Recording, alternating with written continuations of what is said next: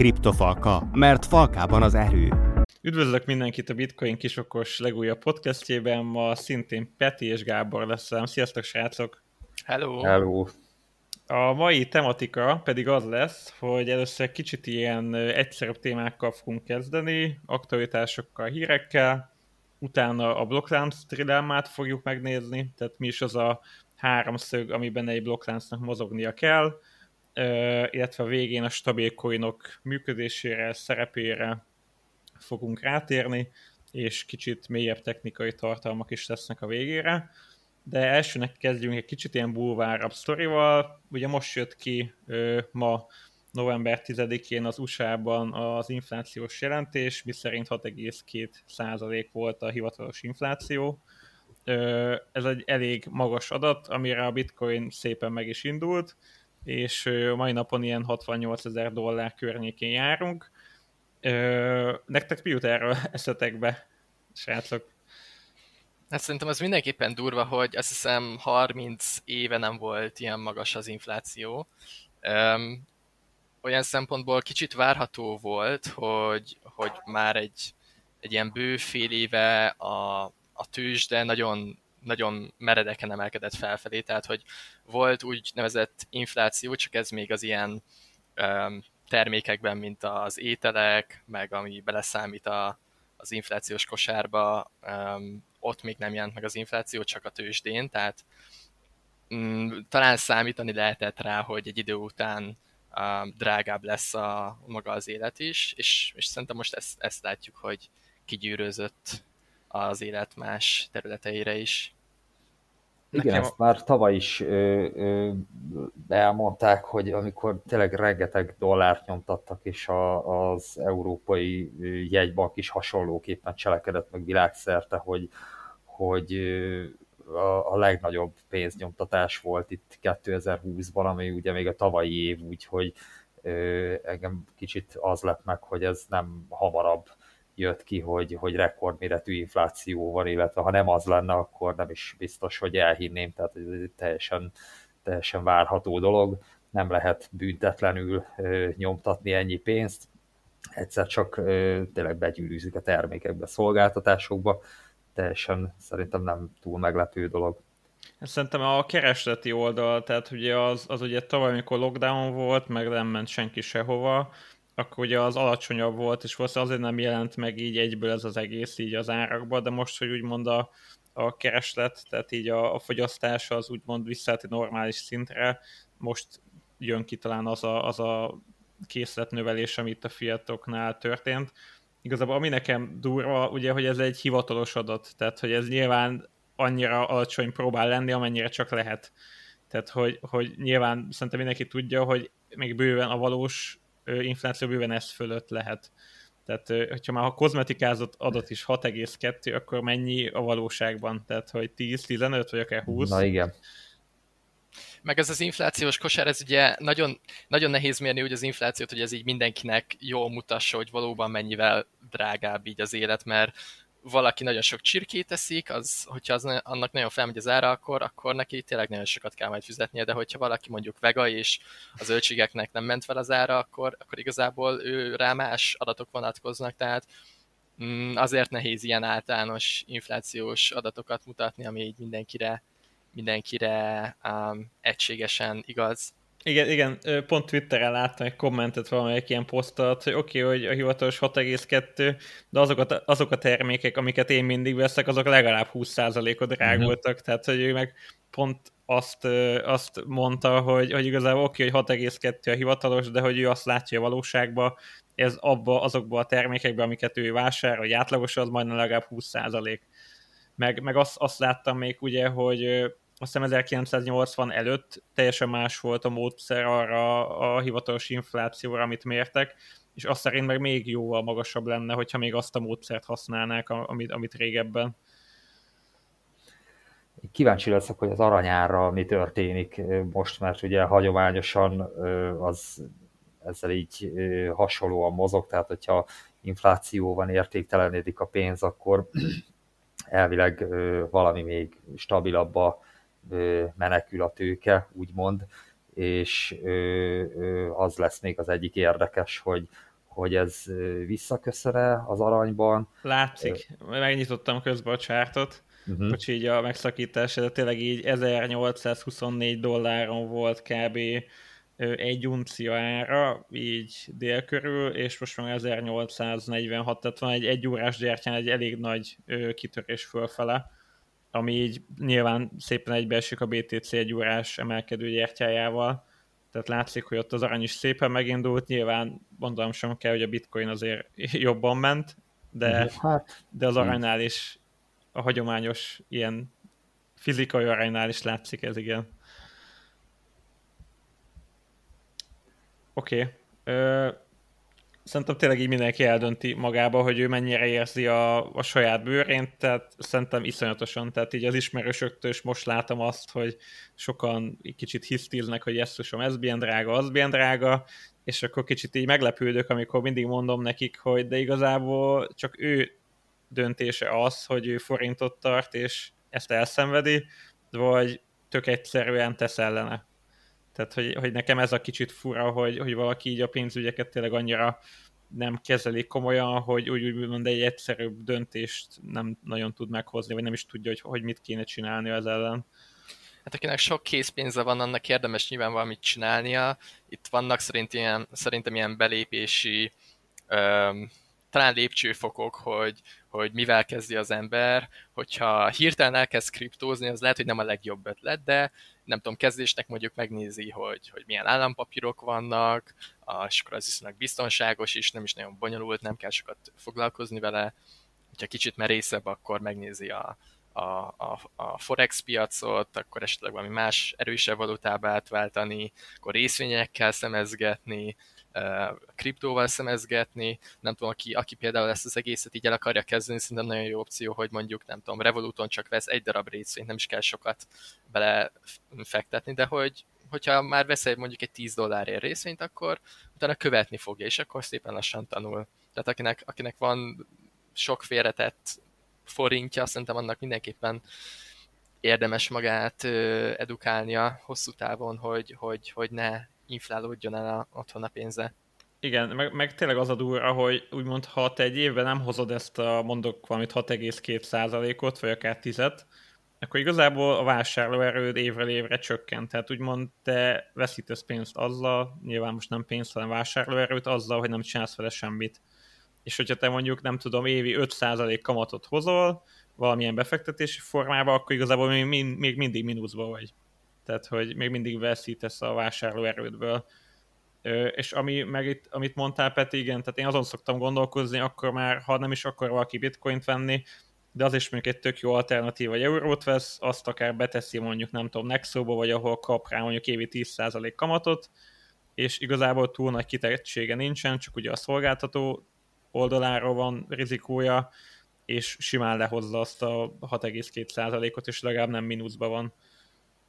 Igen, amúgy még itt a, a, a reál vásárlóerőre rátérve volt egy ilyen twitteres poszt, hogy, hogy 6,2%-os 6,2%-os az infláció, és valami, nem tudom, a kötvény hozamok azok ilyen 1-2 százalékok, tehát még hogyha valaki kötvénybe is fektet, akkor is így reál értékben egy 4 százalékot bukik. Tehát, hogy, hogy ez kicsit abszurd jelenleg ez a szituáció, de ez nyilván változni fog. Uh-huh. Meg a fizetésekre is vonatkozik, tehát hogyha dolgozol valahol, és a fizetésed mondjuk az elmúlt év óta nem nőtt ennyit, mondjuk az USA-ban, tehát hogy ez, ez USA adat, akkor az megint csak olyan, hogy, hogy mondhatni egyre, egyre olcsóbban dolgozol, vagy legalábbis a vásárlóerőd az, az kevesebb. De ugye a ma- magyar, magyar adat is valamilyen 6% körül van, tehát hogy korábban ez az 5 volt, most meg talán az is 6, és azt hiszem november meg decemberben megint azt mondják, hogy azok a hónapra igazított inflációk még magasabbak lehetnek elvileg, mint a mostani. Tehát, hogy azt hiszem valamelyik oldalon ilyen napokban azt olvastam. Tehát, hogy nálunk is elég hasonló a helyzet. Amúgy e, itthon is magasnak számít ez, de mondjuk azért szerintem itt az elmúlt 30 évben biztos volt már ilyen magas inflációs adat, tehát az elmúlt uh-huh. Mhm. 10-15 évben kellett, hogy legyen. Tehát Amerikában ez talán ritkább, hogy ilyen, ilyen ennyire magas. hát onnan gyűrűzik be úgyis minden, tehát hogy, hogy ez valahol meghatározza a trendet úgy, hogy igen, hát hogy ez, ez még Magyarországon lehet durvább is. Okay, hát szerintem... Vagy be kell fektetni a pénzt, vagy elkölteni nagyon gyorsan. Tehát, hogyha, hogyha nincs pénzed, akkor nem érint. Igen. Oké, okay, szerintem evezzünk is tovább a másik hírre, mi szerint az Apple-nek a CEO-ja, Tim Cook, ö, nyilatkozta, hogy ő is birtokol bitcoint meg Ethereumot. Ugye az Apple szerintem nem kell senkinek bemutatni, a market cap alapján a világ talán második legnagyobb cége így a Microsoft után, és, és szerintem az elég pozitív azt látni, hogy egy újabb hatalmas név mondja ki azt, hogy igen, ő is birtokol bitcoint, meg kriptovalutát, és tényleg ilyenkor azt nem szoktam érteni, hogy amikor van egy Elon Musk, egy Tim Cook, meg még lehetne sorolni a neveket, és valaki meg azt mondja, hogy ez egy lufi meg hülyeség, tehát hogy ő úgymond lehülyézik olyan embereket, akik tényleg a mai világot teljesen mássá teszik, mint, mint ami volt korábban. Tehát, hogy így én ilyenkor nekem annyira abszurd ez, hogy, hogy akkor már legalább bízzom már valaki annyira egy okos emberbe, hogy oké, okay, akkor valószínű ő nem hülye, hanem kicsit utána nézett. Hát meg vannak olyan erőforrásai mögötte, tehát lehet, hogy nem is ő nézett utána, hanem nyilván állnak mögötte olyanok, akik, akik ezzel így foglalkoznak folytonosan, és hát igen, éppen abban lehet bízni. Még Tim Cook az hozzátette, hogy, hogy ez, ez neki ilyen személyes dolog, tehát hogy ez a saját pénze, saját kriptója, tehát hogy még, még mielőtt így, így gyorsan elterjedne, hogy akkor a, az Apple bitcoinba fektetett, de talán, talán a Tesla-nál is így volt, nem? Hogy, hogy Elonnak azért hamarabb volt Igen. kriptója, mint hogy a, a Tesla balance sheetjének egy részét áttette volna arra, úgyhogy ha az Apple vagy bármelyik ilyen nagyobb cég egyszer csak meglépi ezt, az, az úgy kezdődik, hogy először a CEO az, az ö, saját magának ö, ezt megoldja, úgyhogy várjuk a fejleményeket ez ügyben. Meg a, meg a MicroStrategy-nél és a, a Sailor is úgy volt, hogy, hogy ő is egyszer azt mondta, egyszer csak bevitte egy ilyen bizottságülésre, hogy szerinte fasság, hogy dollárban hever a tőkéjük, és ő váltsuk már át, nem tudom, egy jó részét bitcoinba, és akkor ő is azt nyilatkozta egy podcastbe, hogy így volt két-három ülés, és igazából utána mindenki úgy jött ki, hogy hát amúgy csináljuk, tehát hogy miért nem, mert igazából tényleg így átgondolták, átbeszélték.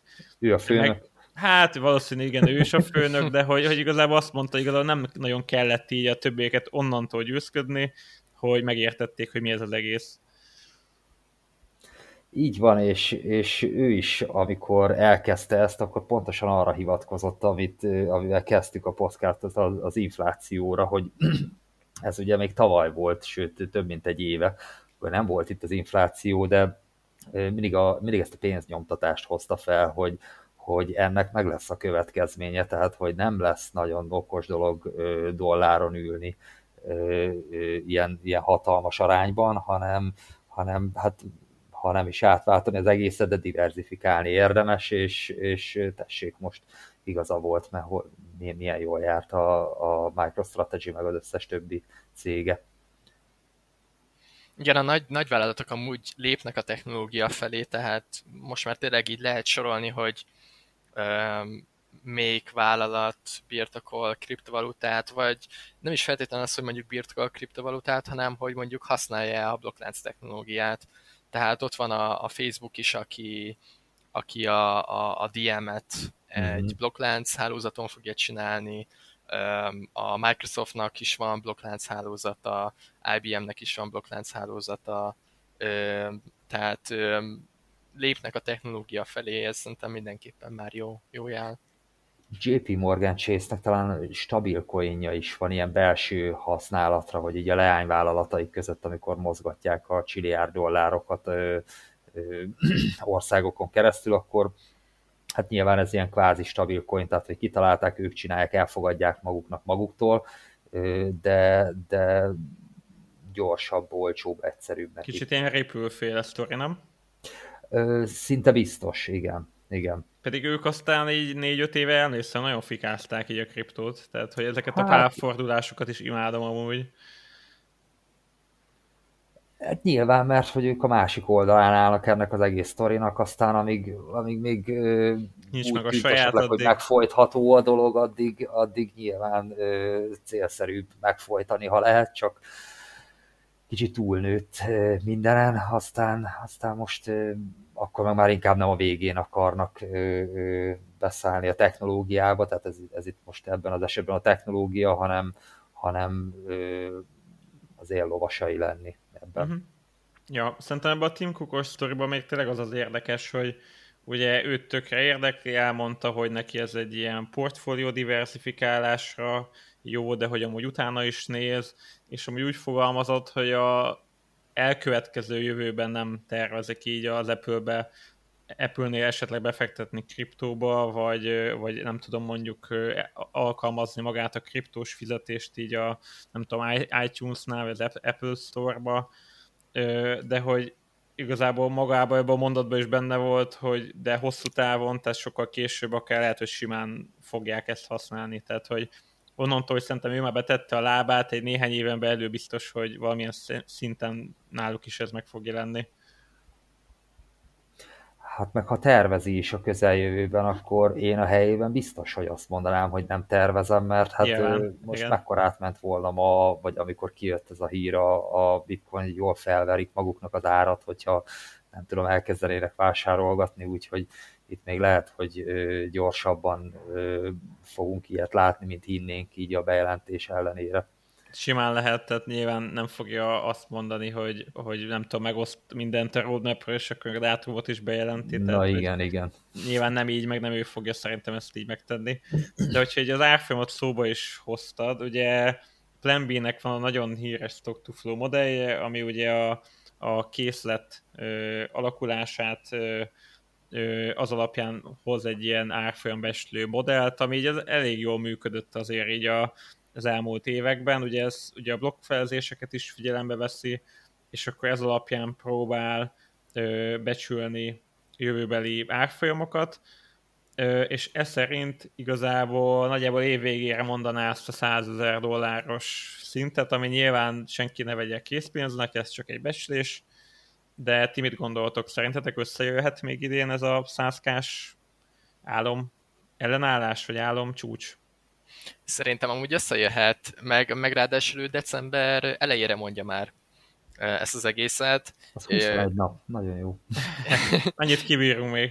Igen, és igen. főleg, hogy, hogy itt az előző hónapokban is így próbálta egy hónapra előre megmondani, hogy nagyjából mi lesz a havizárás, és ijesztően közel voltak ezek.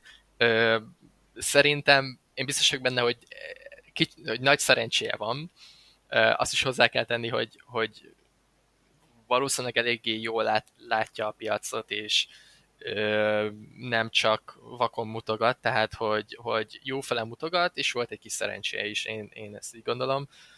Um, meg az elkövetkezendő, nem tudom, 4-5-6 évben szerintem még ugyanígy jól fog működni ez a modell. Én arra leszek kíváncsi, hogy, hogy ilyen, ilyen hosszabb távon mennyire mm-hmm. fog működni, mert egy idő után, tehát nem tudom, most már egy ilyen tízszerezés után nagyjából elérjük az aranynak a piaci kapitalizációját, és lehet, hogy ott mondjuk mm, annál tovább nem nagyon fog menni a bitcoin, vagy ki tudja, de hogy, hogy lehet, hogy egy idő után nem lesz ilyen um, exponenciális a pálya, hanem, hanem kicsit így konszolidálódik, de ez nem, nem akarok ennyire előre, előre nézni, ez majd, ez majd akkor.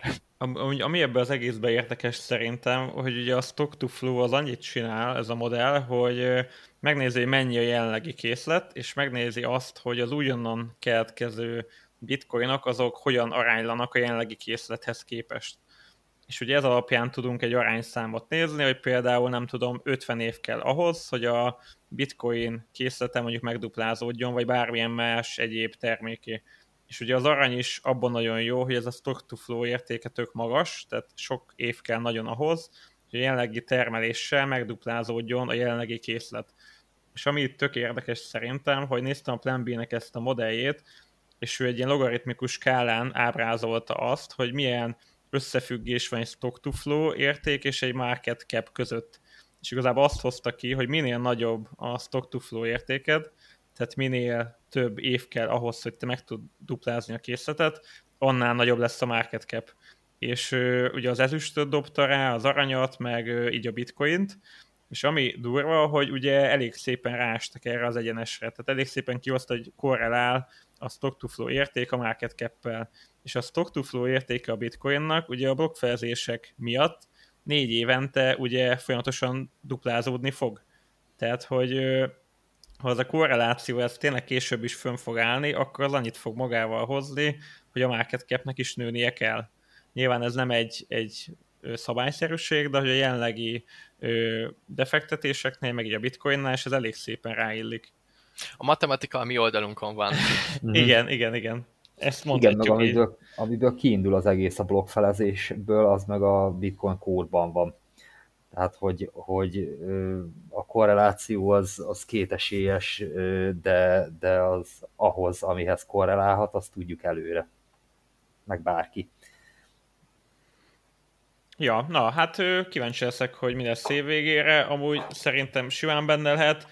Annyi, hogy ugye nyilván a, azért ilyenkor a technikai elemzők is mindenki elkezd gondolkodni, oké, okay, 100 ezer, akkor nem tudom, mondjuk 98-ra állítok egy adást, akkor más állít 97-re, tehát én ilyenkor mindig azt szeretem belőni, hogyha esetleg valaki akar majd eladni, hogy akkor nyilván ne 100-ra tegye be kereken, hanem mondjuk mondok amit csak uh-huh. Mhm. 93-ra, mert lehet, hogy 100-ig pont nem fogunk elmenni, tehát mondjuk annó amikor volt ez a 20 ezeres sztori 17-ben, akkor is a legtöbb tőzsdén ugye el sem mentünk 20 ezerig, hanem ilyen 19.500-nál így megfulladt az emelkedés. Tehát nyilván itt azért elég sok stratégia megy ilyenkor, hogy profitot akarnak realizálni az emberek, ezt a százezret nyilván mindenki pszichológiailag ismeri, és akkor gondolom elég sokan fogják azt mondani, hogy hát, hogyha százezer lesz, akkor adok egy kicsit, és akkor ugye sok sokszor ez miatt pont az van, hogy el sem megy mondjuk százezerig, hanem előtte egy kicsit elhalad az emelkedés. Aztán nyilván sok-sok év múlva biztos át fogjuk törni ezt a szintet, de én azt gondolom, hogy, hogy a következő ilyen pumpánál lehet, hogy így kicsit száz alatt fogunk valahol így, így korrelálni egyet, vagy korrigálni egyet. Ugye Dogecoin-nál is ugye nagyon mondták ezt a szép kerek, egy dolláros célárat, amit amúgy nem tudom milyen alapon, tehát hogy egy, egy dollárnál már nem tudom, top 5-ben szerintem benne lett volna, bár mondjuk így is elég közel volt hozzá. Nagyon, de, nagyon. De a, de a 70, most, most nézem, ilyen 74 cent körül állt meg a, a téma, tehát itt is simán elképzelhető, hogy így elkezdtek egymással állítani, hogy uh-huh oké, akkor én 90-en, én 80-on, és akkor én meg 75-ön adok el, és akkor 75 lett nagyjából a, a brutális emelkedésnek a... Meg ugye azt is szoktuk így mondani így kereskedők, hogy amit mindenki vár, ugye az sose fog bekövetkezni, tehát hogy ami túl egyértelmű, az, az át, tehát hogyha mindenki azt mondja, hogy egy dollárig fog elmenni a Doji, akkor kb. az a készpénz neked, hogy biztos, hogy nem fog elmenni egy dollárig. Uh-huh. Tehát, hogy, hogy ezt az érdemes ö, ezeket figyelni, ezeket az ilyen szociális jeleket, amik nagyon jó kontraindikátorok. Tehát én is nagyon sok ilyen on adatot elemzek, hogy mondjuk a közösségi médiában mekkora a hype, és ezek ugye rendszerint kontraindikátorok, tehát amikor iszonyat nagy a hype, az igazából egy rossz jel. Tehát, hogy az a jele annak, hogy, hogy most akkor kicsit lehet, hogy majd jön egy korrekció.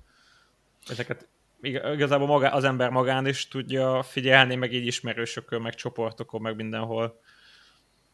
Igen, akik nagyjal spekulálnak, azok a nagy közösségi, a média hype-ot várják azért, mert akkor lehet elszedni a kicsiktől a sok pénzt igazából, a, a nagyon sok kicsitől a, a pénzt, amit, amit betolnak 100 meg 1000 dollárjával körülbelül, úgyhogy igen, tehát hogyha, hogyha nagy a hype, akkor arra várnak azok, akik tényleg realizálni akarnak milliárd dollárokat, mert, mert akkor lehet úgy átadni nekik a bitcoint, meg a többi kriptovalutát úgy, hogy, hogy amíg eladja, addig ne dőljön össze a felére. Úgyhogy ez már csak ezért is van. Amúgy egy ilyen hasonló uh, By the Rumors, the News volt az XRP pump, ahol nem tudom, valahogy nagyon gyorsan elterjedt, hogy ezen a napon, ebben az órában mindenki vegyen XRP-t. Ez ilyen, ilyen Wall Street Betshez nagyon hasonló vagy, dolog volt, és hát az volt abban az időpontban, én nagyon kíváncsi voltam, tehát én ott voltam a képernyő előtt, amikor annyit ütött az óra, amennyi ki, amennyire meg volt hirdetve a, a pump, akkor így tényleg így ment egy ilyen 3%-ot így hirtelen felugrott, majd egy olyan szintű dump volt, tehát hogy így nagyon durván lement utána az árfolyam, tehát ez, ez szerintem itt, itt nagyon elkapható volt ez a taktika, meg nem, nem szabad amúgy ilyeneket csinálni, tehát hogy ez életveszélyes. Klasszik, klasszik pump and dump, tehát Igen. hogy uh-huh. és, és azzal meg az a baj, hogy ugye elég sok laikus szerintem az elején azért bele lehet ilyenekbe húzni. Szerintem mindenki volt már ilyen szignálcsoportba, vagy hogy nem tudom, tényleg ilyen hasonló eventeken vett már részt. És ugye tényleg ezekkel az a baj, hogy általában aki ezt az egészet megosztja, ő már poziból beszél, tehát neki már van ripője, és nyilván azért csinálja ezt az egészet, hogy ő majd szépen ráborítsa a többiekre a saját kis készletét, és általában a, megint a laikusok, az újak, a kisbefektetők szívják ezt meg, mert ők tényleg próbálnak majd, nem tudom, jól cselekedni, és akkor venni akkor, amikor megegyeznek, hogy vesznek, amúgy a többiek meg nyilván akkor fogják rájuk önteni a készletüket. Még a 17-ben volt ez a Palm Beach Confidential-ös uh, sztori, nem tudom, emlékeztek-e rá, amikor ők meg egy ilyen rendszeres riportot hoztak le, amiben megemlítettek néhány ilyen coin nevet, hogy az mennyire ilyen jövőbe mutató, és akkor volt tényleg az, hogy ahogy kijött ez a Palm Beach-es hír, úgy megindult egy coin, mint az állat, és akkor utána meg össze is oplott mindig. Tehát az volt egy ilyen hatalmas ilyen pump and szezon. Igen, szerintem, ahogy érik a piac, ezek lassan el fognak tűnni, mert ugye most a szabályozatlanság, vagy szabályozottság hiánya miatt uh, ilyeneket nagyon gyakran csinálnak. Ugye ezt a tőzsdén már tiltva van, tehát nem lehet ilyeneket csinálni, ezt szigorúan büntetik. Az ilyen pump and dump dolgokat, illetve a piac manipulációt, tehát uh, ezek egy idő után szerintem el fognak tűnni, hogyha ha jön egy kis reguláció, meg, meg, megtanulnak az emberek ebből. Na, még egy utolsó kis hír már a Svájcból, ahol is 100 ezer aláírást szeretnének összegyűjteni, ugyanis annyi ö, aláírásra mert tudnak népszavazást kezdeményezni, és arról szólna ez a népszavazás, hogy ö, a svájci nemzeti bank az arany mellett tartson-e bitcoint is szerintem egy tök érdekes sztori, ennek valaki nekiállt, hogy megpróbál százezer aláírást összegyűjteni. Nyilván benne van az, hogy lehet, hogy össze se jön, de már maga az ötlet, hogy ezt így bedobják, meg hogy így kicsit így, így előtérbe hozzák, lehet, hogy írnak majd róla, megjelenik a médiába, tehát már egy egész jó kis, kis nem tudom, érdeklődést tud akár kelteni. Hát meg egy alul, alulról jövő kezdeményezés, tehát hogyha tényleg eljutnak odáig, hogy hogy szóba kerül az, hogy most akkor valójában népszavazás lesz, akkor nem az, hogy rákényszerítik a, a bankra, de akkor mégiscsak szem elé kerül a dolog, hogy, hogy ezt szeretnék. Állítólag Svájcban ez a népszavazásnak ennek hatalmas kultúrája van, tehát hogy ott egészen sokan csinálják, vagy gyakran csinálják ezt mindenféle témakörben, és ők, ők hozzá vannak szokva ehhez a, a svájciak, hogy, ilyen módon tudják a saját környezetüket így hát nem tudom, módosítani, vagy, vagy amit, amit szeretnének elérni, azt így előterjeszteni. Érdekes lehet, tehát, hogy Svájcban ezt abszolút elképzelhetőnek tartom, hogy egy, egy ilyen népszavazásig eljut a dolog. Ami nagyon érdekes, mert még a Gurbás Gábor, ugye a Venektől, a Venek innovációs igazgatójával volt még egy podcastem még talán tavaly, aki az eléggé képbe van, tehát ő nem tudom, Washingtonba ide-oda jár tárgyalni, tehát elég jól látja a dolgokat. és, és például annó a podcastből is azt említette, hogy például szerintem tök jó lenne, ha az MNB is, tehát a Magyar Nemzeti Bank is tartana a bitcoin tartalékot így az arany mellé, és igazából ez meg tényleg tök jó, hogy, hogy Svájcban meg így alulról kezdeményezik ezt, és tényleg a Svájc az, ahol talán akár ez meg is történhet, főleg így az elszávadoros példa után, hogy ott egyelőre még jó, úgy néz ki, hogy elég jól jött ki ez az egész váltás, uh-huh. amit ők így összehoztak.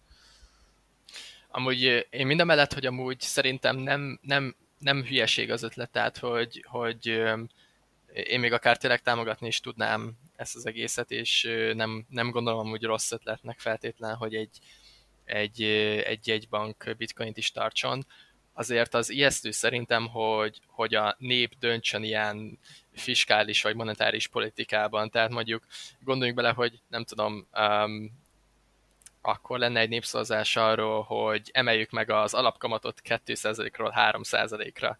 Tehát, hogy az emberek többsége ehhez, ehhez nem ért, feltétlen nem tudja, hogy uh, milyen előnyökkel, meg hátrányokkal járhat az, hogy, hogy mondjuk uh, uh, bekerül a, a jegybank készletei közé a bitcoin. Mm, tehát lehet, hogy ráhibáznak a jó döntésre, és tényleg azt mondják, hogy megszavazzák, hogy legyen, és alapvetően tényleg jó ötlet is, de hogy ezután mondjuk akkor jön egy másik kezdeményezés, amiben mondjuk már amihez szintén nem ért mondjuk az emberek többsége is, és akkor mondjuk rossz irányba visz az egészet. Tehát itt, itt szerintem ez veszélyes tud lenni. Ugye ezzel így fullon egyetértek, csak erre meg az jut eszembe, vagy így, így, így az, hogy a demokrácia az erről szól. Tehát, hogyha meg beütött, hogy nem tudom, YouTube, meg választások, akkor mindig az, azok a, most erre, amit elmondtál, az, azok a videók jutnak eszembe, amikor megkérdeznek valakit, hogy kire szavazott és miért rászavazott, és akkor vannak ugye ezek a nagyon vicces videók, ahol igazából azt se tudják, hogy milyen országban vannak, meg hogy ki hogyan, merre, miként, hogy, hogy igazából hát ez sajnos ma is így van, tehát hogy ma is szavazol úgy, hogy igazából nem sok kunstod van az egészről, tehát hogy a, nem feltétlen jó ez így. Igen, hát a, a mondjuk, mondjuk jegybanki döntésekben eddig még um, nem szólt bele szerintem egyik um, országban sem úgymond a nép, tehát mm. azt mindig is szakemberek vezényelték, úgyhogy ilyen szempontból ez új, új dolog lenne talán. Mm. Viszont Svájc pont az az ország, ahol, ahol ez a bankkultúra talán eléggé fejlett, tehát hogyha valamelyik országban csináljanak ilyet, akkor szerintem az, az Svájc legyen. Még ugye elég sok kriptós cég van Svájcban, tehát hogy ők azért szerintem Igen. látják ennek az egész blokkláncnak így az előnyeit is, meg hogy esetleg hova tud majd így kinőni. Hát figyeljetek, szerintem meg, meglátjuk, mi lesz aztán. Szerintem a svájciak egy idő után biztos, hogy jó döntést fognak hozni. Na, de így az aktualitásokról szerintem nyergeljünk is tovább a blokklánc trilemma témájára. Legutóbbi podcast során szerintem Peti benned merült föl, hogy erről még beszélhettünk volna egy kicsit. Igen, um, szerintem érdekes az elképzelés, miszerint um, három um, dolog közül kell választani, amikor blokklánc technológiáról beszélünk, vagy amikor, amikor építünk egy, egy, egy, egy blokkláncrendszert. Ez a decentralizáció, a skálázhatóság és a biztonság.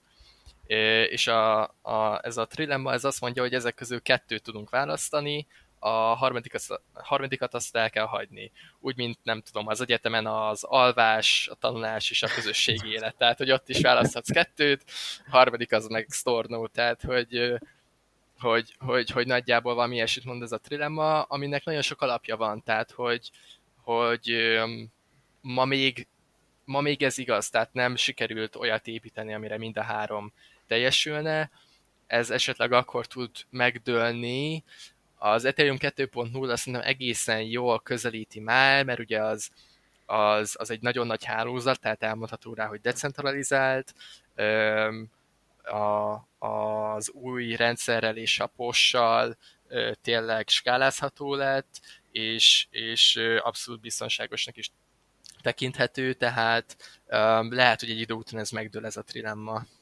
Igen, szerintem az Ethereum-ot tök jó, hogy felhoztad példának, mert azt egy kicsit az alapján szerintem könnyű megérteni.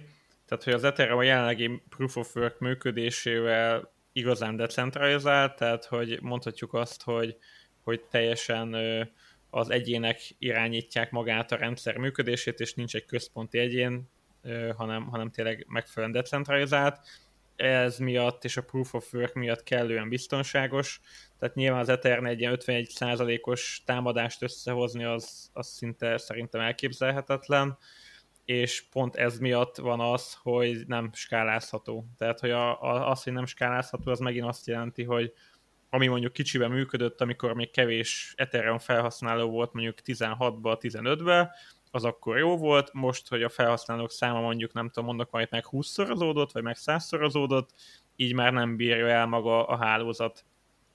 Ö, és igen, amit Peti te mondtál, hogy ez a proof of stake-es átállással, hogy én is azt gondolom, hogy igazából a decentralizáció az megmaradna, skálázhatónak elvileg skálázható, és igazából a biztonsági fogból se veszítünk, annyi, hogy nyilván akkor a tőke nagyságának kell olyan mértékűnek lennie, hogy ne legyen egy olyan egyén, aki 51%-ot birtokol, és akkor gondolom megint azt tudja csinálni, mint a jelenlegi Proof of Work-nél. Viszont talán nemrég láttam erről valami összehasonlítást, ami alapján azt hozták ki, hogy a Proof of Stake az akár már most is majdnem biztonságosabb lenne, mint a Proof of Work, mert annyi tőke halmozódik föl stékeléshez. Igen, talán arról amúgy volt már korábban szó, hogy, hogy még hogyha mondjuk Kína meg is tehetné, hogy épít egy olyan nagy ö, bányagépet, ami, ami elviszi a, a bitcoin vagy az Ethereum hálózat 51%-át, hogy, hogy ez, ez, ez, ez pénzügyileg ez sehol nem éri meg. Igen. Tehát, hogy, hogy még hogyha kivitelezhető is lenne ez az egész, ugye onnantól kezdve, hogy, hogy megszerzi a hálózat 51%-át, arra valamit reagálni fog a piac.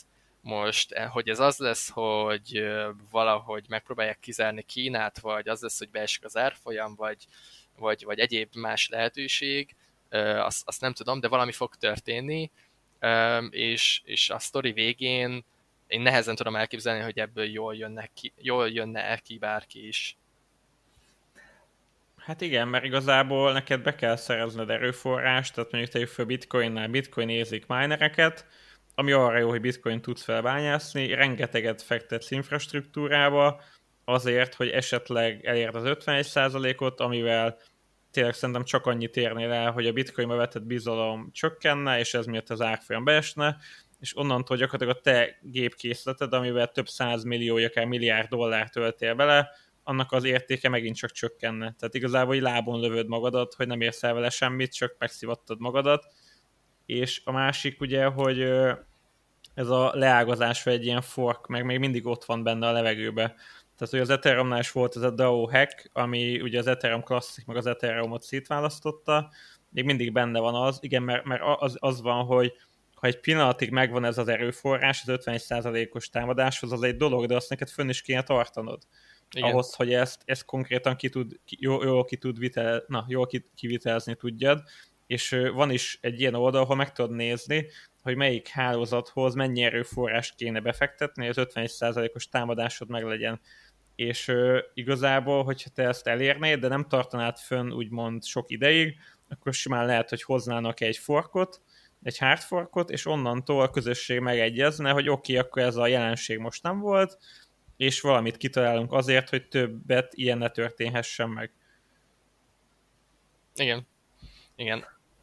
Igen, te lennél a legnagyobb, aki, aki az 51%-os támadást csinálod abban a hálózatban, amit nagyon gyorsan tönkre teszel, vagy, vagy kizárnak belőle. Tehát, hogy, hogy ez a ez a biztonság témakör, ez, ez ilyen szempontból tűnik jónak, hogy meg lehet oldani azt, hogy, hogy átvedd a hálózatot, de akkor, akkor nálad van az, ami nem sokáig fog sokat érni, vagy, vagy egyszerűen pont egy ilyen hardforkkal így hátat fordít neked mindenki más, aki, aki használja, és akkor nem tudsz vele mit kezdeni. Meg hát ami a vicces az egészben, hogy ezen teszi, tehát hogyha ezt te viszed véghez, akkor te szívsz rajta a legnagyobbat, Igen. mert te vagy legjobban kitéve annak a piacnak, amit te meg akarnál hekkelni. Mondjuk egy kisebb kriptovalutánál ez már kicsit érdekesebben alakul, mert ott ugye nem kell ilyen hatalmas összegeket befektetni egy ilyen 51%-os támadáshoz, és hogyha még tönkre is teszed vele azt a kriptovalutát, amiben amúgy rengeteget forgattál azért, hogy, hogy az infrastruktúrája a tied legyen, hogyha elképesztően nagy pénzzel megsortolod adott esetben mindenhol, akkor abból a szempont úgy, úgy még talán jól is ki lehet belőle jönni, de, de nem egy ilyen bitcoin vagy ethereum méretű vagy kapitalizációjú kriptovalutánál ez biztos. Közben beütöttem, az az oldal neve, hogy crypto51.app, és ugye ez mutatja, hogy mennyibe kerül az 51%-os támadás a különböző blokk, blokkláncok ellen.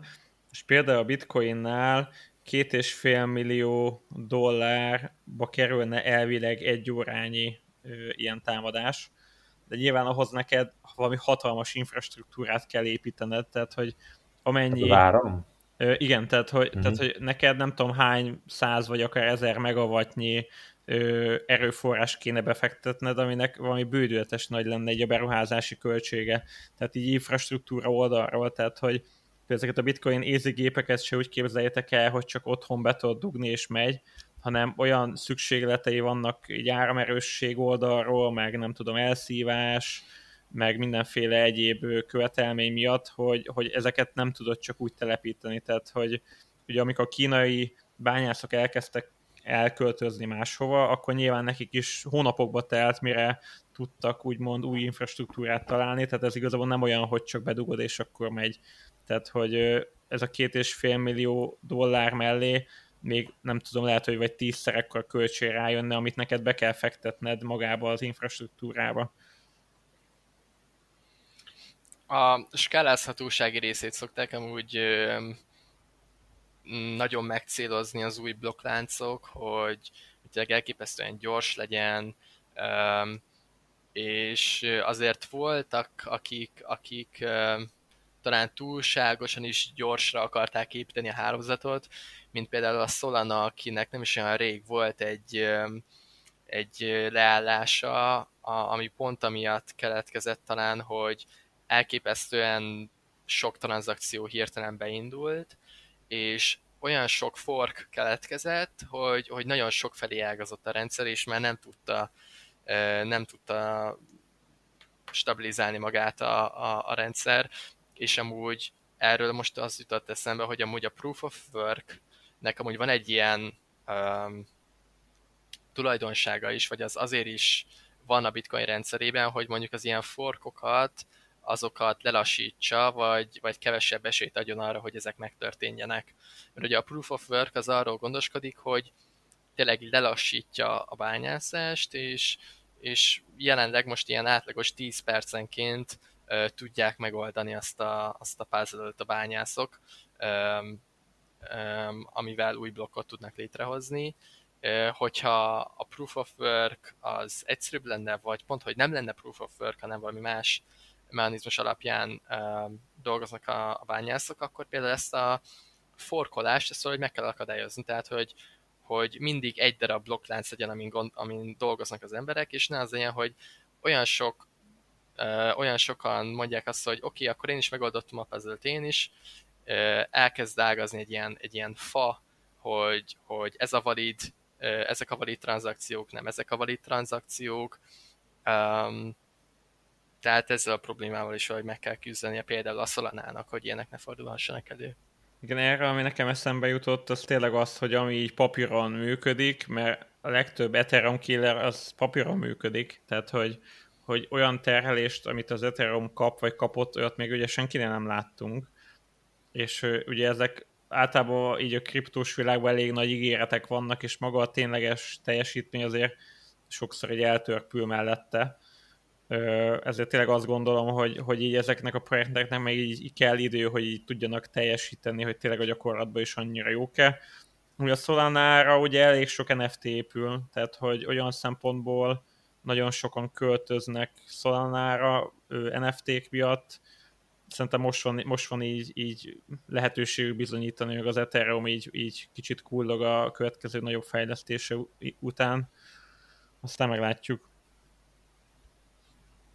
Igen, ezek az olcsó tranzakciók, ez pont a háromszögben ö, szemben áll a biztonsággal emiatt, amit ö, mondtál az előbb, hogy hogy lehet, hogy nagyon jó dolog, hogy olcsó a tranzakció, de, de pont emiatt ö, ö, jól meg is lehet terhelni a hálózatot, és akkor ez, ez az, amit ö, ugye nehézkes megoldani, hogy hogyan lehet egy ilyen blokklánc jellegű rendszerben, hogy, hogy értelmes használat mellett ne ö, legyen túlzottan költséges, de, de mégis, mégis biztonságos legyen de Neónál volt egy ilyen, a, a, ahol ugye csak kerek Neót lehet küldeni, és ott például ezt nehezebb megoldani ebben, hogy, hogy valaki rengeteg tranzakciót csináljon így, így külön valetekből egyszerre. Tehát, hogy erre is vannak ilyen elméleti megoldások, de hogy említetted az előbb, az is ezeket mindegyiket ki kell próbálni, papíron lehet, hogy működik, aztán, hogyha hatalmas felhasználói bázis jön,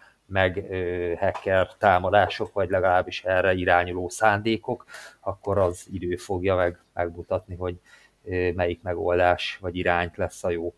Lehet, hogy nem is pont blokklánc, hanem valami ilyesmi, mint a, mint a Hedera, ami egy, ami egy kicsit más jellegű. Igen, ami nem is blokklánc, hanem valami gossip protokollt csinál. Igen, mm. amúgy ez is nagyon érdekes. Meg az IOTA, az is, az is egy kicsit másfajta, hogy tényleg ugyan, és, és mind, mindegyik azzal marketingeli magát, hogy megoldotta a, a, a blokklánc trilemmát azzal, hogy egyszerűen nem blokklánc jelleggel csinálja azt, amit a, amire a blokkláncot kitalálták tulajdonképpen. Hát, hogy következő technológia.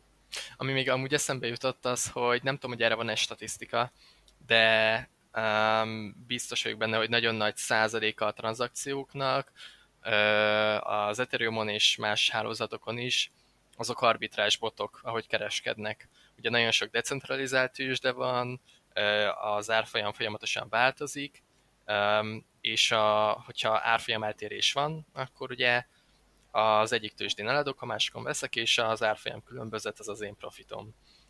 Um, és amikor nagyon alacsony a tranzakciós költség, akkor, akkor ezt az arbitrást, ezt, ezt sokkal egyszerűbben meg lehetne csinálni, vagy sokkal egyszerűbb megcsinálni, mint például az Ethereumon, ahol, ahol sokkal drágább a tranzakciós költség. Tehát, hogy, hogy nekem nagyobb eséllyel lesz profitom, hogyha tényleg nem kell nagyon fizetnem a tranzakciós költségeket, hanem, hanem egyszerűen az árfolyam különbözetet akár zsebre is tudom tenni.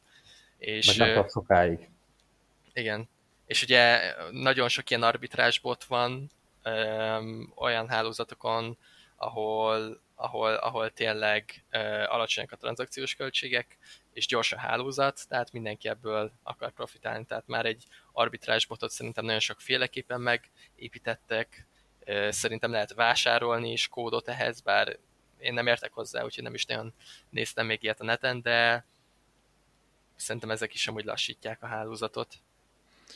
Én azt, azt gondolom, hogy tényleg a puding próbálja az evés, tehát hogy, hogy az Ethereum emlékszem, hogy még négy-öt éve is így mondogatták ezt, hogy nem skálázható, skálázhatóság a probléma, és igazából én sose értettem az elején, hogy ez micsoda, meg így nem éreztem, meg, meg ilyenek, és most pedig mindenki érzi és látja.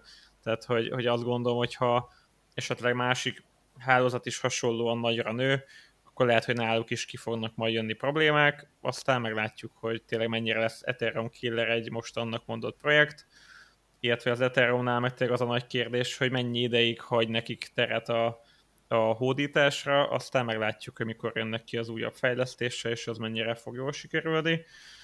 Ö, aztán szerintem hogy a másik témánkra kanyarodjunk rá, ami a stabil coinok voltak. Ugye stabil coinok elég fontosak már egy a kripto ökoszisztémában, azt szerintem ki lehet jelenteni, hogy azért nélkülük eléggé pontba lennénk, és tényleg jó, hogy léteznek.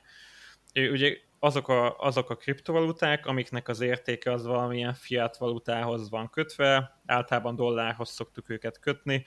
Biztos láthattátok már azt, hogy USDT, USDC, DAI, és még számtalan stabil coin jött már létre.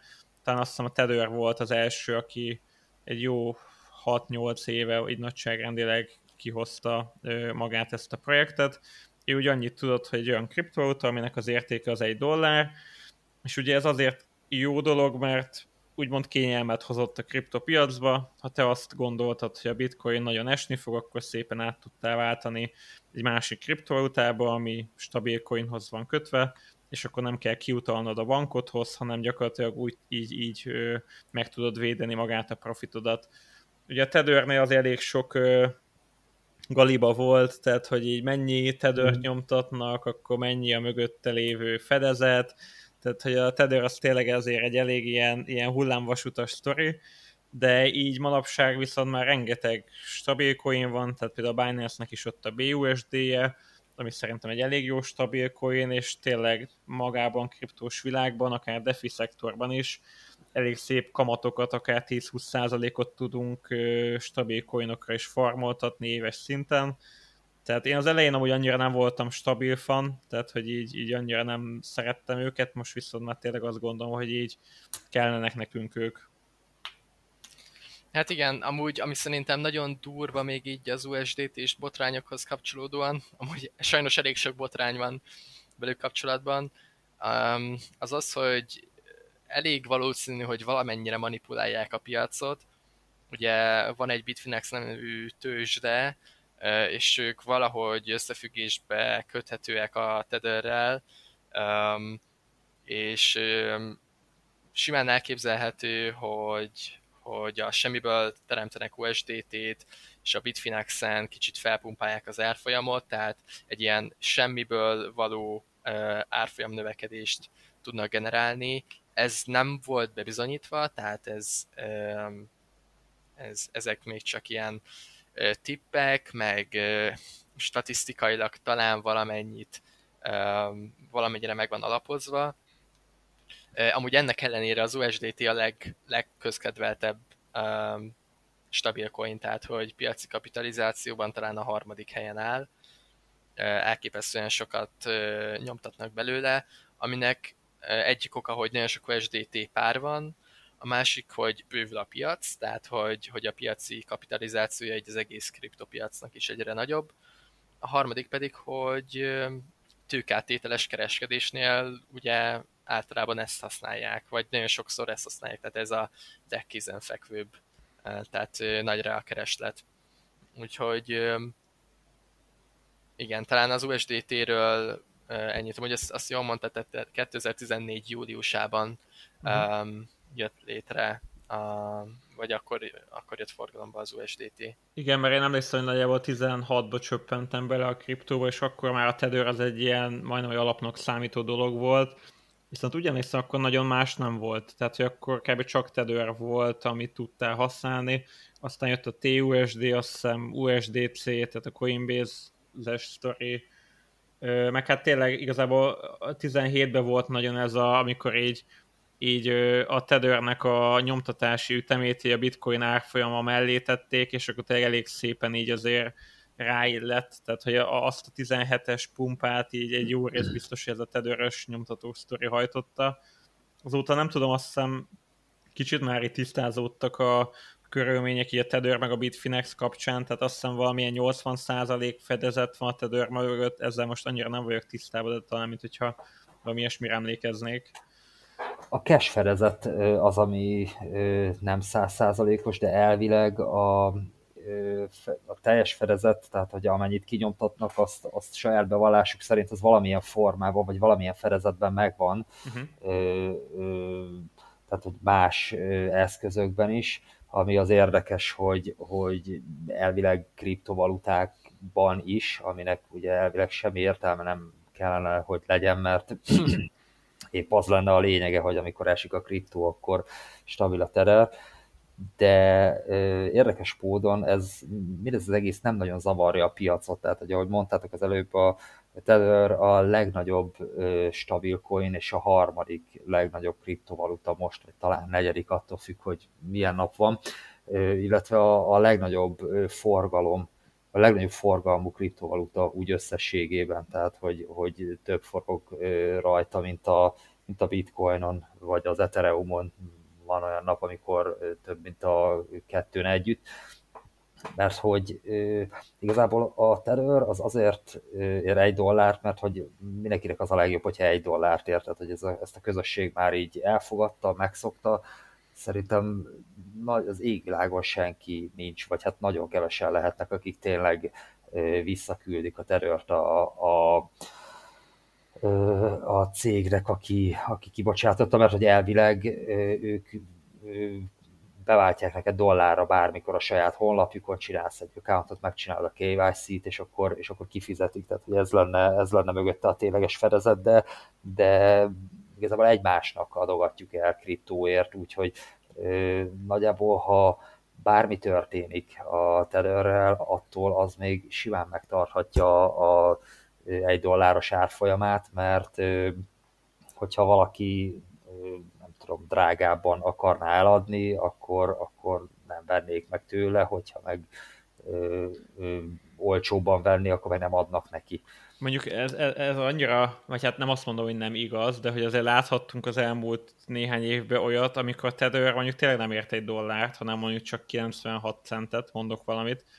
Tehát, nagyon rövid időre. Igen, igen, igen, tehát azt akartam mondani, igen, hogy ezek általában ilyen rövid távú valamik voltak, de ugye lehet, hogy emlékeztek arra, hogy amikor megnéztél mondjuk egy, egy nem tudom, Binance-es BTC USDT árat, meg egy Coinbase USD-t, és ő volt akár több száz, meg volt, hogy még nagyobb eltérés is a kettő között, és ugye az általában azért volt, mert az egyik ugye Tether USDT ellenébe volt ábrázolva, a másik meg USD, tehát rendes dollár ellenébe, és hogyha te egy USDT, USD grafikon néztél volna meg, akkor látszott volna, hogy a Tether volt olyan óra mondjuk, amikor mondjuk 4%-kal kevesebbet ért, mint a, mint a dollár, aztán valószínűleg ez az arbitrás lehetőség, meg egyéb dolgok miatt így a végén gondolom, hogy a rendszer így beáll, és visszamegy nagyjából egy dollárra. Nagyon gyorsan visszahúzzák, igen, igen, igen. ilyenkor. Igen. Ami szerintem még amúgy összetartja az egészet, az a hit, egyrészt. Bizalom. A, a másik, ez a, ez a tényleg, amit mondtatok, ez a too big to fail kategória, tehát hogy, hogy amúgy, hogyha így a tedőre ez így összedőlne, akkor az így elég sok mindenkinek így a veszte lenne, vagy így nagyon sokan buknának rajta, és akkor már csak emiatt is.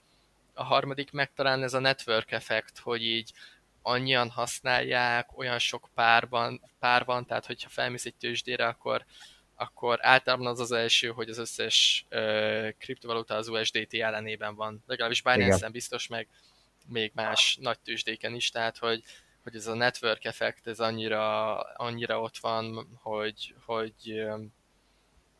ez is alapot ad az egésznek.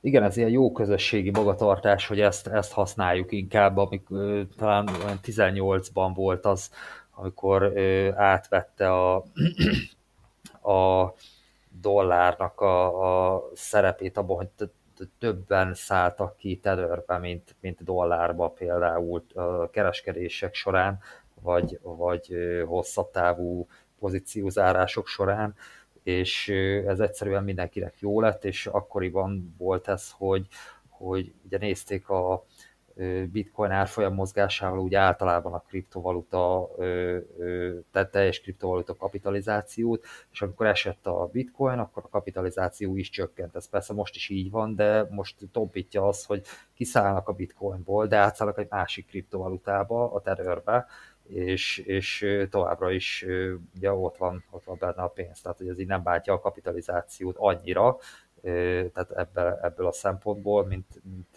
régen, évekkel ezelőtt. A, a, ami még itt eszembe jutott, hogy például régen én is csomószor csináltam, hogy, hogy így stabilba is diversifikáltam. Tehát, hogy amikor így tényleg így parább volt a szitu, hogy mondjuk tényleg nagyon medvepiac volt, vagy nagyon sokat estünk, vagy valami nagyon rossz dolog történt, akkor azért nem utaltam ki én sem mondjuk nem tudom bankszámlára, hanem mondjuk egy harmad USDT, egy harmad DAI, meg egy harmad USDC, és akkor így kicsit ezzel csökkent, hogy így a stabil coinok projektjei felé való rizikómat. Aztán szerintem akkor beszéljünk is kicsit a többiekről. Tehát szerintetek még ki az a név, akit mindenképpen érdemes megemlíteni, mint következő így a után? Szerintem aki nagy változást hozott az USDT után, aztán, amit már mondtál is, a, a DAI volt. Uh-huh. Um, mert uh, amíg az USDC, az USDT, a TUSD, ezek ugye mind ilyen, ilyen fiat backed, tehát hogy így eh, lerak az ember egy dollárt a, az adott cégnél, és kap cserébe egy, egy, egy tokent, ami egy dollárt ér, ott, ott az a modell. Ez egy ilyen nagyon centralizált modell, tehát hogy, hogy ott erősen, erősen függ az adott stabil coinnak az értéke egy, egy, egy, egy eh, külső féltől, és a DAI volt az első, aki, aki okos szerződésekkel meg tudta azt oldani, hogy egy ilyen decentralizált stabil coin jön létre. Ezt ugye úgy tudták megcsinálni, hogy te egy okos szerződésbe lehelyezel Ethereumot, és annak fejében tudsz, vagy hozol létre dajt, de túl kell fedezned ezt a ezt a, ezt a pozíciót, tehát nem tudom, most pontosan ilyen 140 vagy 150 százalék körül van, tehát hogyha leraksz 150 dollárnyi Ethereumot, akkor nagyjából 100 dollárnyi daj tudsz cserébe kapni, és figyelned kell arra, hogy ezt megtartsd, ezt a, ezt a, ezt a fedezeti státuszt, mert hogyha túlságosan visszaesik a, a fedezeted, akkor likvidálni tudják a pozíciódat, ami annyit jelent, hogy más berakja helyetted az Ethereumot, és, és, és vagy pontosabban más visszaadja helyetted a dajt, és ki tudja venni azt az Ethereumot, amit te beraktál, tehát ő, ő úgymond olcsón tud Ethereumot venni, tehát ezt, ezt ki szokták használni. És a DAI volt a legelső ilyen, ami tényleg szerintem elmondható, hogy, hogy, hogy ez már decentralizált, és tényleg hasonlít arra a stabil coinra, mint egy ilyen uh, blokklánc blokklánc világban, egy ilyen decentralized finance világban el tudunk képzelni. Igen, tehát igazából ami itt van, hogy megint, hogy te nem egy egyénbe vagy egy, egy cégbe fogsz hinni, hanem inkább hisz egy okos szerződésbe, ami meg van írva valahogy, tudod, hogy hogy működik, elolvasod, megnézed, és inkább azt használod, mint hogy ki legyél téve valakinek a kényekedvének. Ami, ami amúgy a Dajnál volt egy ilyen nagy um, uh, újítás, hogy nagyon sokáig csak uh, Ethereumot tudtál lerakni, mint fedezet, és uh, most már ez volt a single collateral DAI, és most már nagyon sokféle mindent le tudsz rakni fedezetbe, ez a multi collateral DAI, Uh, onnantól kezdve, hogy stabil coinokat lerakhatsz, uh, kriptovalutákat lerakhatsz, uh, most megnéztem délután, talán még liquidity pool tokeneket is berakhatsz, és akkor ezeknek hmm. mind más ilyen uh, collateral ratio van, tehát hogy, hogy a stabil coinokból nem kell annyira túlfedezni, mint hogyha Ethereumot raknál be. Bár, mintha olyasmit láttam volna, hogy a Tetherrel ilyen 300%-nyit túl kell fedezni, ami nem tudom, hogy egy ilyen elírás volt, vagy ennyire nem bíznak a Tetherben, vagy, vagy ez, ez miatt volt, de az összes többi ilyen stabil coinra, tehát TUSD, meg USDC, meg, meg, meg, meg Gemini, ezekre mind ilyen 101-120 százalékkal kell túlfedezni, úgyhogy most már szinte bármivel elő tudod állítani ezt a, ezt a stabil coint. Ami kérdés ami fölmerülhet jogosan, hogy miért csinál valaki ilyet, tehát hogy ez miért jó az illetőnek, hogy, hogy ezt az egészet csinálja. Igen, az, az nagyon vicces, hogy, hogy leraksz 140 dollárnyi fedezetet azért, hogy, hogy vagy 150 dollárnyi fedezetet azért, hogy 100 dollárért hozzájuss, ez ilyen, ilyen hülyeségnek hangzik, Igen. de ugye ezzel tudsz csinálni úgymond egy ilyen tőkátételes kereskedést. Tehát mondjuk neked van Ethereumod, uh-huh. um, azt lerakod, mint fedezet, uh, veszel ki rá uh, hitelbe uh, dajt, és abból a dajból megint csak veszel Ethereumot. Aha. És amúgy ezt egy ideig tudod csinálni, tehát uh, utána, amit vettél újonnan Ethereumot, azt megint berakhatod, akkor arra megint vehetsz fel dajt, tehát egy ilyen, egy ilyen azt mondja, kettőszörös, kettő-háromszoros, nem tudom pontosan meddig tőkátételre, vagy tőkátételhez el tudsz jutni. Aha. Még talán még az adóoptimalizáláshoz is jó lehet. Igen, igen, amúgy arra is ugye nem kell eladnod a, a kriptovalutádat, hogyha hirtelen kell pénz, hanem azt mondod, hogy, hogy lerakod letétbe, és akkor felszel rá hitelt, az alatt csinálsz, amit szeretnél. Igen, arra is jó lehet. És, Egyelőre és... még a stabil coinokat sem ö, adóztatják, úgyhogy ez, ez talán csak később lesz ö, érdekes mondjuk nem is lenne jó szerintem, tehát hogy mármint, hogy nem az, hogy, hogy annyira fájna, csak hogy, hogy nem lenne életszerű az, hogy valaki kereskedik aktívan, és hogy, és hogy már azt megadóztatják, hogy te igazából egy pozíciót idéglenesen zársz, tehát hogy, uh-huh. hogy nem is véglegesen, hanem csak most, mit tudom, néhány napra átváltottál, majd megint mész vissza a kriptóba, tehát kicsit ez olyan, mint amit most itt Amerikában pedzegettek, hogy ugye ez a nem realizált profiton is adóztatnának, ugye ami az Elon Musk-nak itt ezt a tweetjét vonzotta maga után, amikor kitette, hogy eladja nem tudom 10%-nyit ezt a részvényt, vagy nem. Ami meg teljesen abszurd, mert az a nem realizált profit, az pontosan attól nem realizált, hogy az még nem a tied. Tehát, hogyha beesik az árfolyam, és, és visszamegy a kiinduló szintedre, akkor te azt a profitot egyáltalán nem realizáltad, és ami olyasmiért kéne adót fizetned, ami, amit amúgy meg se szereztél, tehát hogy teljesen nem életszerű, meg, meg azt gondolom, hogy így, így eléggé megölni így a magát a kereskedést, meg, meg így, így elég sok mindent. Igen, az adóhivatal szempontjából életszerűnek Ne, amúgy, amúgy ne, nekik is... Nem életszerű, csak igen. De nekik is gond lenne, mert szerintem annyira elburjánzana ez az egész, hogy lehetetlen lenne követni, tehát hogy, hogy, hogy nem, nem, nem gondolom azt, hogy ez egy jól működő, meg használható dolog lenne. Más országokba áramlan a, a pénz, amivel amivel kereskednek, vagy befektetnek, tehát hogy igen, ebből a szempontból ez rossz lenne, hogy ezzel így, így elűznék a tőkét igen, tehát egy, egy részét. Igen, tehát egy országnak se célja szerintem, hogy lábon lője magát, és úgymond tegyük föl, ne használjon internetet, mert hogy nem tudom, valamiért nem tetszik neki, és akkor inkább megöli, és, és úgymond másik, más területeken mert rengeteget veszít azon, hogy mondjuk nincs internete. Most ez csak egy párhuzam így ezzel a témával, hogy szerintem így, így szummában nem érné meg senkinek.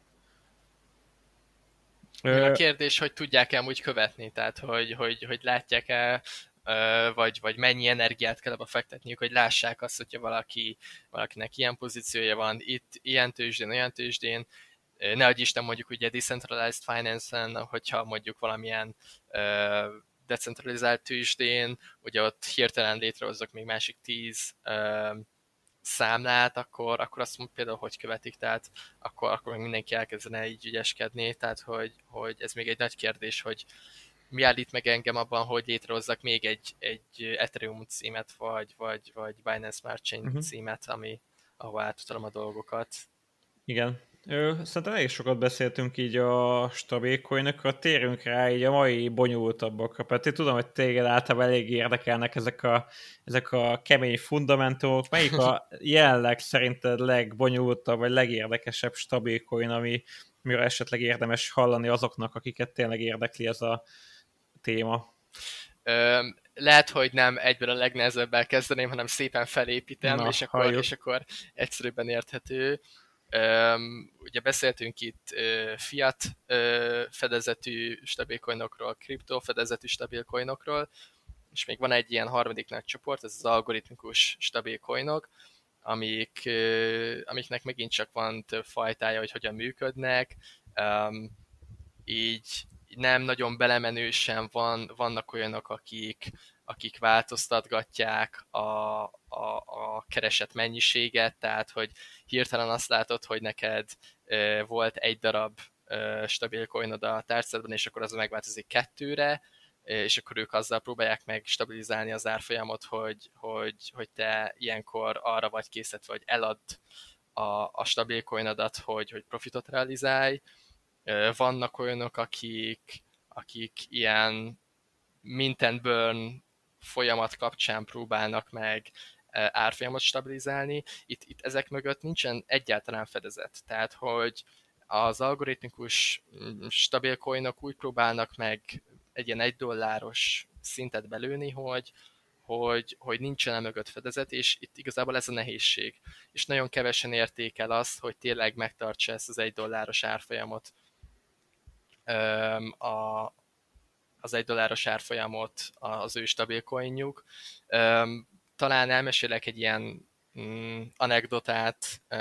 A évelején volt egy ilyen nagyobb algoritmik stabil coin őrület, akkor én a B-Dollar, azt hiszem ez volt a neve, követtem, ahol úgy működött a rendszer, hogy, hogy háromféle kriptovaluta csatlakozott ehhez, volt egy stabil coin, volt egy governance token, és volt egy ilyen bond vagy kötvénynek nevezett valami.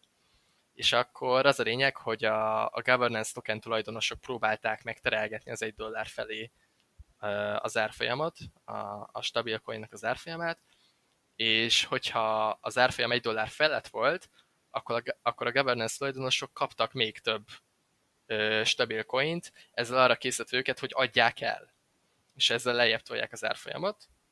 Amikor meg egy dollár alatt volt a stabil coin árfolyam, akkor meg valahogy ki kellett vonni a forgalomból a, a stabil coinokat, hogy egy, egyfajta ilyen szűkösséget teremtsenek, hogy majd, majd ezzel a szűkösséggel feljebb megy az árfolyam, és ezt úgy csinálták, hogy valahogy el kellett égetni a stabil coin készített egy részét, tehát a governance token tulajdonosok így elkezdték visszatolni a rendszerbe egy okos szerződésbe a stabil coinokat, és ezért cserébe kapták ezt az úgynevezett bondot. és ezt a bondot később arra használhatták fel, hogy majd ha visszatér valamikor egy dollár felé az árfolyam, akkor még olcsóbban tudnak jutni még olcsóban tudnak hozzájutni a stabil coinhoz.